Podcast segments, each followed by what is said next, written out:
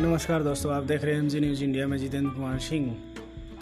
आप मेरे साथ जुड़े रहे धन्यवाद